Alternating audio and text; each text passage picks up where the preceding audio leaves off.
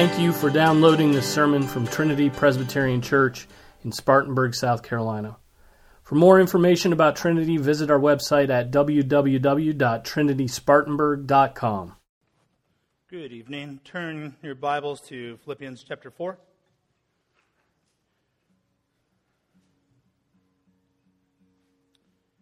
We're going to start in verse 4, where we were last week, but we're going to focus just on verse verses 8 and 9. Tonight, really, verses 8. But anyway, let's start there. Rejoice in the Lord always. Again, I will say rejoice. Let your gentle spirit be known to all men. The Lord is near. Be anxious for nothing, but in everything by prayer and supplication with thanksgiving let your requests be made known to God. And the peace of God, which surpasses all comprehension, will guard your hearts and your mind in Christ Jesus. Finally, brethren, whatever is true, whatever is honorable, whatever is right, whatever is pure, whatever is lovely, whatever is of good repute, if there is anything excellent, and, in, and if anything worthy of praise, dwell on these things. The things you have learned and received and heard and seen in me, practice these things, and the God of peace will be with you. It's the word of the Lord. Let's pray. Father God, we thank you for this word of rebuke and encouragement, Father. We pray that we would be sensitive to the conviction of your Holy Spirit. And we also pray that you'd strengthen us to follow your word, God, to honor you and to receive the blessings that come uh, from having the God of peace the center of our life. In your Son's name, amen. So, the major theme of Philippians can be summed up as an exhortation to living out the joy of unity in the body of Christ through a heavenly mindset. Um, if I had to further simplify Philippians, I'd simply say it's a book about unity. And uh, in chapters 1 and 2, you can see this. Mainly dealt uh, with unity in more of a macro sense. Uh, Paul is calling the whole church to be united in Christ, and he's telling the whole church how to accomplish such unity, namely through having the mind of Christ. So in chapter 3, Paul continues to develop the theme of unity by calling them to avoid the divisiveness of the Judaizers. He, in essence, is saying, Don't unite with these men because they will lead you away from a single minded pursuit of God. So he's still dealing with the issue of unity in a big picture, but he's brought it down a level. Right? He's moved from the abstract to the more concrete, from the general to the more specific. And then in chapter 4, Paul continues this trend and brings the theme of unity down even further to the micro level. He deals with a specific case of division between two women. And what's more basic than just two people being at odds? Resolving a church in uh, disharmony uh, is like unwinding a big ball of Christmas lights. You ever have those Christmas lights all tied up? I think everyone has. In that, uh, that one old Christmas movie, they bring out that huge ball. Um, I think of it every year. Uh, it can be uh, a complicated and frustrating task, uh, and no matter how big uh, the ball is, how bad things are presently, they almost certainly start just with two people being at odds. The sidewalk is uh, breaking up in my backyard, and if you look at it, you can see where the first fracture was. There's a, like a big fracture, and it weakened the whole structure, and from that, there's more cracks and fractures coming. And so it is uh, with church uh, unity and disunity. So Paul is bringing his teaching on unity to bear on the Philippians specifically in the most basic, simplest situation. He's moving from the macro to the micro. It would seem it could get no more basic, right? I mean, how many two is the most is the least you can have to be divided, right? You have to have for there to be division, at least two, right? We can have division with three, four, hundred, a thousand, whatever, but it would seem that you can't have division with less than two. Uh, but that's not uh, where Paul goes. We saw last week that even an individual can be divided.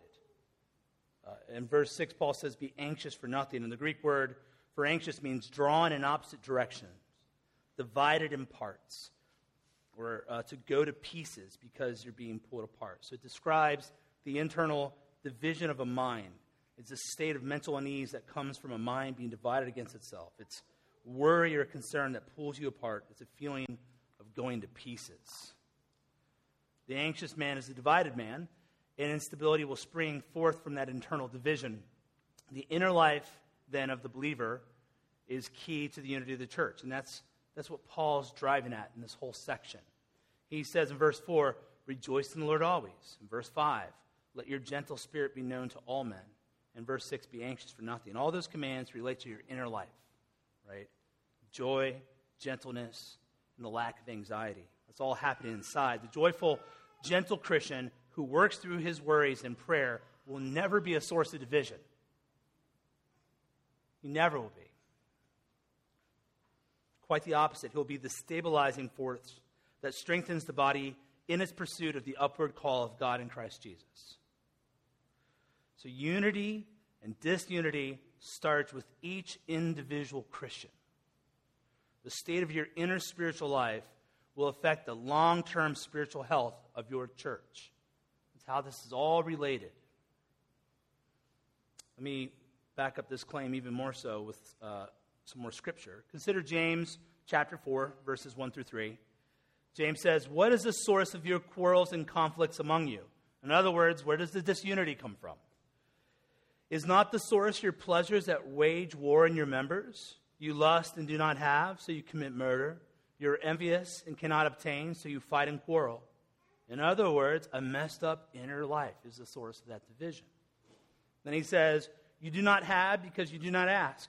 You ask and do not receive because you ask with wrong motives, so that you may spend it on your pleasures. So, how, did, how does the messed up inner uh, life come? Uh, it's a combination of a lack of prayer and a selfish mindset. And that's been Paul's whole way of dealing with disunity, telling people to have the mind of Christ, to put others before yourself, right? To pray, to offer up these thoughts to the Lord It's the exact same teaching that we're getting in Philippians. Joyful unity comes from each individual Christian emulating the selflessness of Christ and offering up their request to God. Which brings us to our text tonight. In verse 8, Paul says, finally. In verse 8, uh, he's giving another, that's what I love about Philippians. There's always key words to know where he's turning, uh, building the argument. Therefore, finally. Uh, and as you start to when you study or preach through a book like this, you start to see the superstructure of the book, and it's, it's very uh, satisfying. This indicates that Paul is bringing this entire section that began, began in verse uh, 1 of chapter 4 to conclusion. Uh, there's a reason Paul wants them to be united. There's a reason that Paul, Paul wants them to be undivided both corporately and individually. And here it is. In a nutshell, division internally and externally takes our eyes off God. Unity internally and externally allows us to put the focus back on God. That's what he cares about. Remember what Paul said back in Philippians 3? Brethren, I do not regard myself as having laid hold of it yet, but one thing I do, forgetting what lies behind and reaching forward to what lies ahead, I press on toward the goal for the prize of the upward call of God in Christ Jesus. Let us, therefore, as many as are perfect, have this attitude. The mind that is weighed down with anxious thoughts is not pressing towards the goal. It is focused entirely on the temporal concerns of life. And life has real difficulties. It has real troubles, but those troubles don't have to result in a troubled, distracted, divided mind.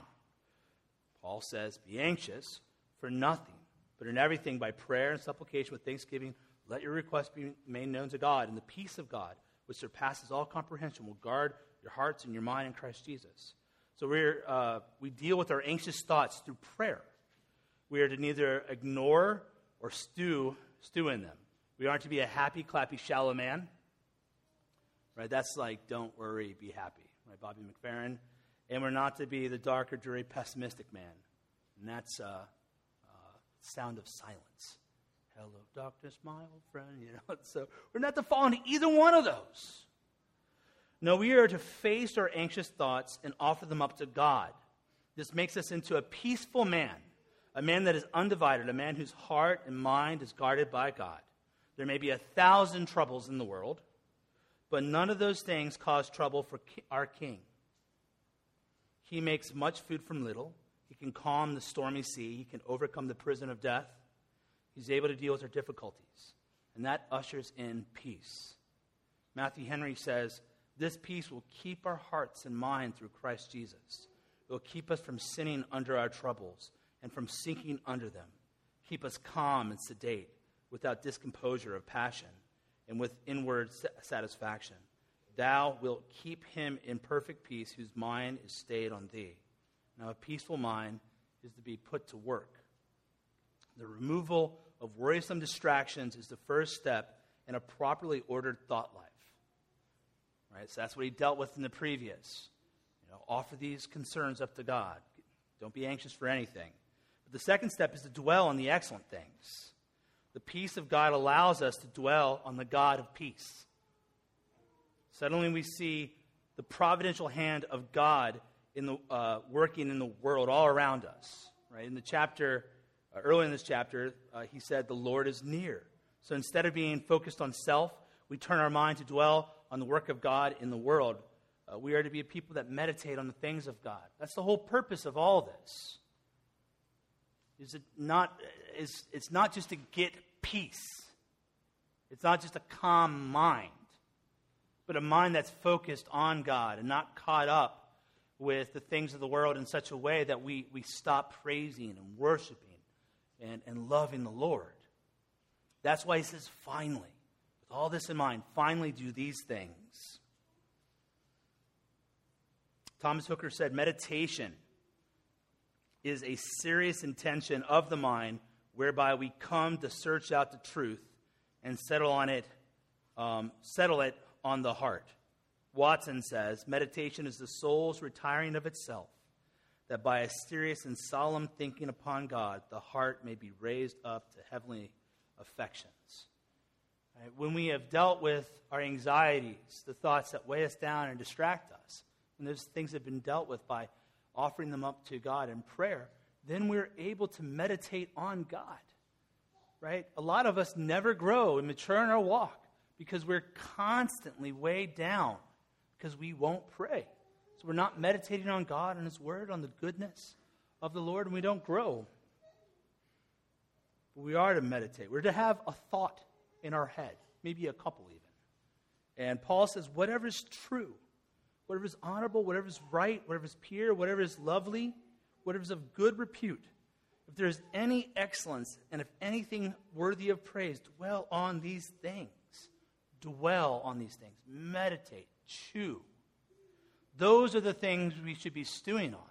Is that what keeps you up at night? Is that what keeps you up thinking on just the glory of God? How amazing the Trinity is? The grace poured out in us, uh, poured out on us through the cross? No, we're, we're worrying about the, the spiritual state of our children. We're worried about the spiritual state of family members. We're worried about um, we're worried about paying our bills. We're worried about our weight. You know, we're worried about all sorts of things. Uh, that's what keeps us up. That's what we dwell on. We have a command of the things we should dwell on. 2 Corinthians 10:5 speaks of the importance of casting down arguments and every high thing that exalts itself against the knowledge of God, bringing every thought into captivity to the obedience of Christ. What Paul describes here in Philippians is a practical way to bring every thought into captivity to the obedience of Christ. Ask yourself whether or not the things you meditate on are reflected in this list. Right? I mean, we are inundated with media, even if you don't want to be. You're going to go sit in an office to get someone to drill in your teeth, and you're going to hear radio. You're going to walk through Walmart, and you're going to, there's magazines you know, what I used to do is the magazines had bad stuff on the covers, so I'd always turn them around. So that's how you know if I was in the store. I'd just turn them all around while I'm waiting in the line. But nowadays, you turn them around, the back cover's just as bad. You know, uh, but there's things we don't want to see, we don't want to hear. Uh, we always, we often have the radio on in our car. We often have the radio or Pandora or Spotify playing in our house.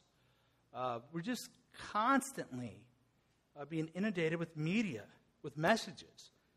And they, they clog up our mind. Those are the things we think about. And all those things, uh, a lot of those things, not all of them, but a lot of those things exalt themselves against the knowledge of God. Right? They contradict what Scripture says. And we're to bring every thought into captivity. So you have to ask yourself uh, the things that I, I meditate on the books, the blogs, the movies, the TV shows, the radio shows, the websites, podcasts, magazines, statuses, tweets, conversations, right? All those things. The thing, uh, think of the things that shape your thoughts, the things you dwell on. Are they reflected in that list? If I put them through that grid, now you say, maybe you're tempted to say that's fundamentalism. I know most of you pretty well. I don't think you would. But that's what a lot of people say. No, it's not. That's Paul. That's the Holy Spirit. That's Scripture calls us to, uh, to judge things uh, by that list. Are they true? That's the first thing. Now, I want to challenge you all just to take your own time to go through this list. So much could be said about each one of these attributes. But this one thing I just want to point out this doesn't mean fiction is wrong. I remember when I first became a Christian, I was like, is it okay to read fiction? Is like fiction like a lie? Is that wrong to read fantasy? Uh, I wasn't really sure. And, uh, but that's not what this is getting at. Fictional stories can be a powerful means of telling truth, without a doubt. Uh, the question isn't a matter of fiction versus nonfiction, it's a matter of truth versus lie. Uh, does it agree with God's word? Is the claims it's making true? That's what you have to ask. So, think of the news sites we go to. News sites now aren't news. I don't care which side you're on at this point. I don't whichever one you like. Most of them, it's just they're they have a narrative, they have a worldview that they're peddling. And uh, when, they, when they consistently tell lies, uh, you should note that and not continue to go to those sites. There's one site that I've just I used to go to all the time, and it's a site that's more or less a collection of headlines. And then you read the headlines, you're like, no way. And then you click the headline, and then you read the article, and it's not true at all.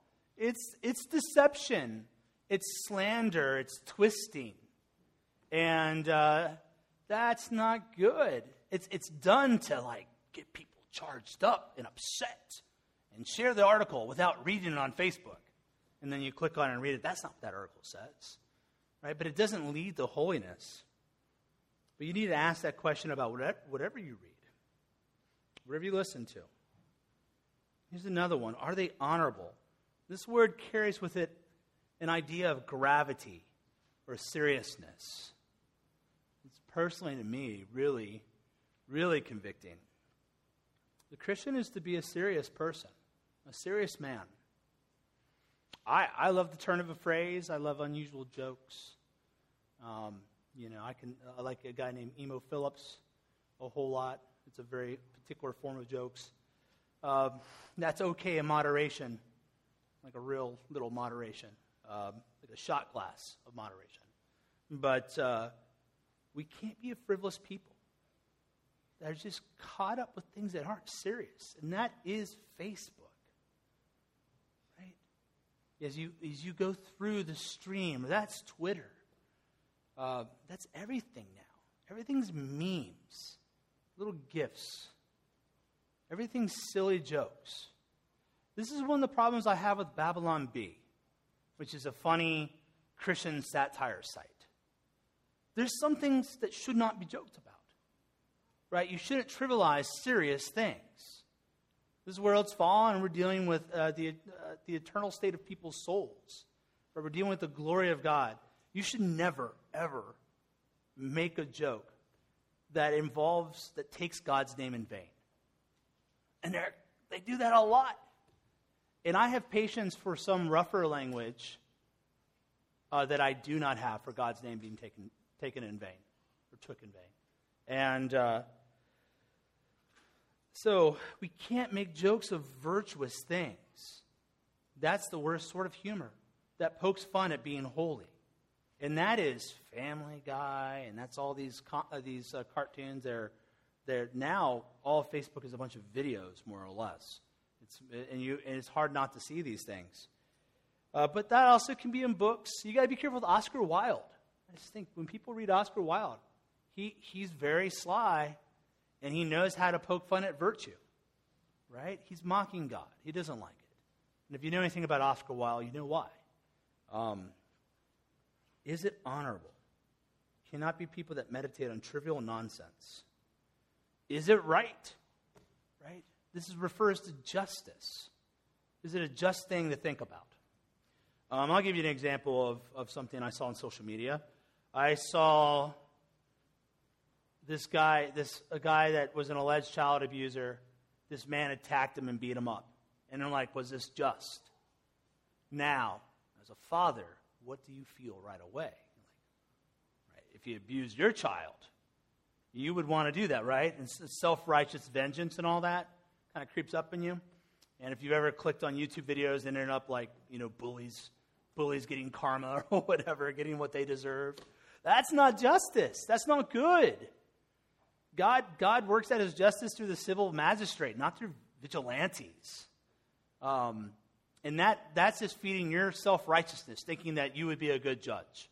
And uh, so we're watching things like this, and good, he got what he deserved. Well, first off, you don't know. You just watched 60 seconds of a video. What do you know about anything? Um, but think of what it feeds in you. And then we start to watch movies like this, where being a vigilante is glorified. And then he says, Are they pure? And what this means is very simple it means without the impurity or mixture of sin. Think about that just for a second. Without the impurity or mixture of sin. Now, I have recommended movies to people. And I said, well, there, I think there is one scene in it. You just got to like fast forward over that scene. You know, like you'll magically know when to fast forward. Um, but are they pure? So what he's saying is pure, without sin, without a mixture of sin. And what do you want me to do with that? It's what Scripture says. It's very convicting. And I think, I always see Christians defending watching things like Game of Thrones. It's inconceivable. And that is what that word means. Um, I, I, I don't know how we, we do this. But then I could sit here and look at them and say, okay, Lord, what are the impure things in my life that I, I meditate on, that I dwell on? And that's what I want to urge you to do. But that's right there. And think of the music we listen to. Think of the music that we blast through our house and the things they say. I remember when I first became a Christian. It was like before as a Christian, I never listened to, to lyrics or words of music, apparently. I didn't know what they were saying. Then I became a Christian, and I started to care about what they said. I remember I was listening to Alice in Chains. I was like, man, these guys really hate God. I remember that, like, just cluing me in. Um, and, but uh, we play a lot of that stuff through our house. I mean, I don't play Alice in Chains in my house, but I was playing Pink Floyd the other day. And I was, is this good? Should I, should I be bringing this into my house? Is this pure? What is this doing to my kids? Do they meditate on it? Am I meditating? Why am I drawn to this? Are they lovely? Let me give you, I've given you negative examples. But uh, yesterday I caught a video of deaf people getting their hearing back, right? They have like people I've never heard um, through God's mercy, we have this technology where now they can start to hear. And man, it had me in tears. It had me in tears. I, I'm trying not to go there now, but a husband being able to speak to his wife for the first time, right? There's this little baby, right? This little tiny guy is crying while they're shoving this thing in his ear. And then his mom says, It's okay. And he looks up and he starts to smile. And he's just like, you know, the tears pour down was lovely. And here's why it's lovely a day is coming after the resurrection where all those things will be set right. There'll be no mute people in heaven. Everyone will be able to talk. It was beautiful. It was worth meditating on. So the Christian can come and look at that and say, that's good, right? Or, or have you ever caught the videos where, uh, where the woman surprises the dad? Well, surprises the husband and lets him know he's about to be a dad and he starts crying. And you think, that's so good. That's so good in a culture that hates children. I'll share that. Share that, right? Instead of something that takes the Lord's name in vain. That's beautiful. So there is it lovely Is it a good thing? He says, if there's any excellence, if anything worthy of praise, dwell on these things. All the commentators make the same point here. Here's what Spurgeon says If there is any really good movement in the world, help it, you Christian people. If it's not purely and absolutely religious, yet if it tends to be the be- to the benefit of your fellow man, if it promotes honesty, justice, purity, take care that you are on that side and do all you can to help it forward. And Matthew Henry says, the apostle would have the Christians le- uh, learn anything which is good of their heathen neighbors. If there be any virtue, think of these things, imitate them in what is truly excellent among them, and let not them outdo you in any instance of goodness. We should not be ashamed to learn any good thing of bad men or of those who do not have our advantages. So there's this temptation for us to try to create a Christian bubble or ghetto, right, where we don't have to interact with the world. Because, you know, like I'm saying, it shouldn't have any sin in it.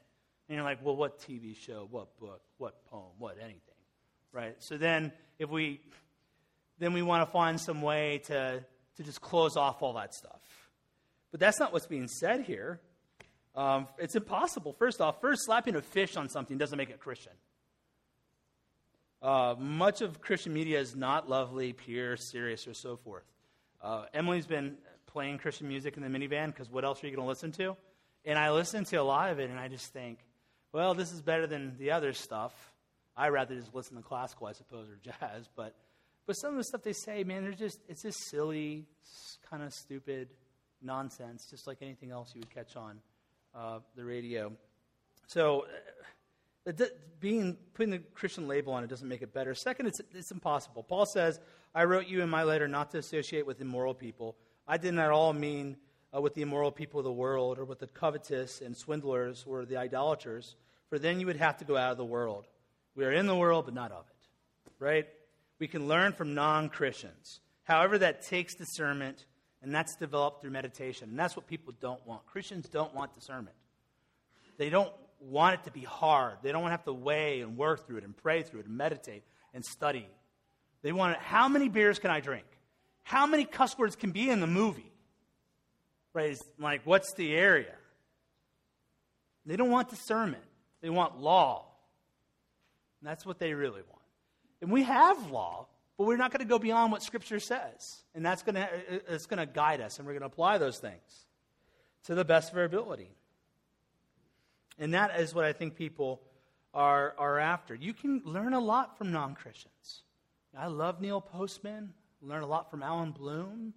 Uh, right now, I'm, I'm, I'm, learning a lot from Sherry Turkle and some other people on the area of technology. Uh, there's a lot of things uh, that, that are true that are worthwhile. A lot of the classical books that we're going to have our kids read, that you guys are having your kids read, there are good things to learn through. There's people that are shrewd um, observers of human nature. And God, in His grace, has given them gifts of communication. Uh, but you still have to think through what would you let your kid read. There's a difference, you know, for example, there's a difference between reading some of Shakespeare and reading Truman Capote. Right? I, you'd have to weigh at what time can they can they filter and make decisions? I mean, and also you have to learn when do you turn it off. I mean, I've watched about 20 movies in which I got like 20 minutes in. And I'm like, okay. All right, I dealt with the first thing and I thought, okay, maybe this is okay. Not now. But I do that with books too and with podcasts. I just stopped listening to them. There's one podcast I love because it's got a comedian on it that I like, and he's really funny. And the first couple episodes are great. And now he's cussing all the time and he's mocking our president. And uh, we might want to join in mocking our president because sometimes he's pretty easy to mock. But that's not biblical. That's ungodly to mock our, our, our, rulers like that. We can criticize them, but the mocking's not good. And I was like, I can't listen to this anymore in good conscience. And you just have to have discernment. You have to work through this. You, you have to be a prayerful person. And if you're not meditating, um, you're not going to be able to make good decisions.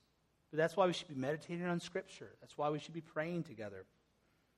This is what a peaceful mind allows for a mind that has these things in it, that's chewing and, and, and has wisdom to apply.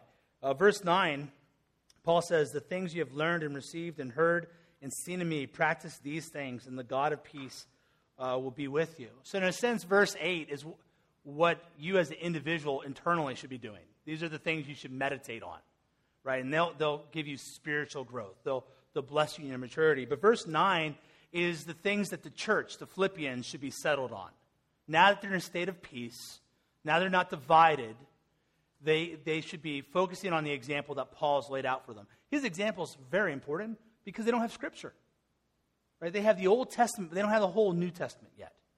Right? So he's saying, look, listen to what I've taught you, but also look at my example. And to learn uh, from his example and, and grow. And that's, when you look in church history, if you've been in the church history Sunday school, uh, I've tried to point out that when the church goes through times of great peace, that's where we see theological advancement. That's where we're able to work out the doctrines of the Trinity, whatever, because you're not just trying to stay alive. And that's where we start to grow. And a lot of times in the early church, you have times of persecution where there's just there's not the ability uh, to, to sit back and meditate and chew on these things. It's just a very difficult time. And what's true of history on the whole is true of a church. When a church goes through a time of division, a difficulty, uh, you're just trying to keep things together and resolve the problem. That's not, it's really hard to grow in a situation like that. But when you reach a time of peace, right, then you start to build and grow and, and march forward and make all sorts of ground as a congregation. And that's what he's saying to them. And I've already talked at length on how pastors aren't just preachers, but, past, but they are pastors. And that's what he says in Follow My Example.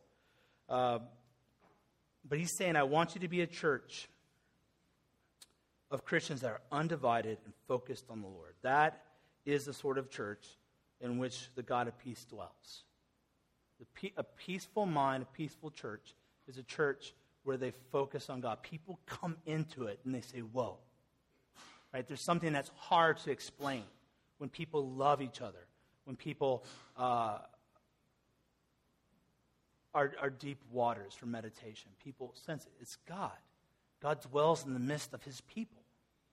And that's what this is all about. That's why you should stop worrying and pray.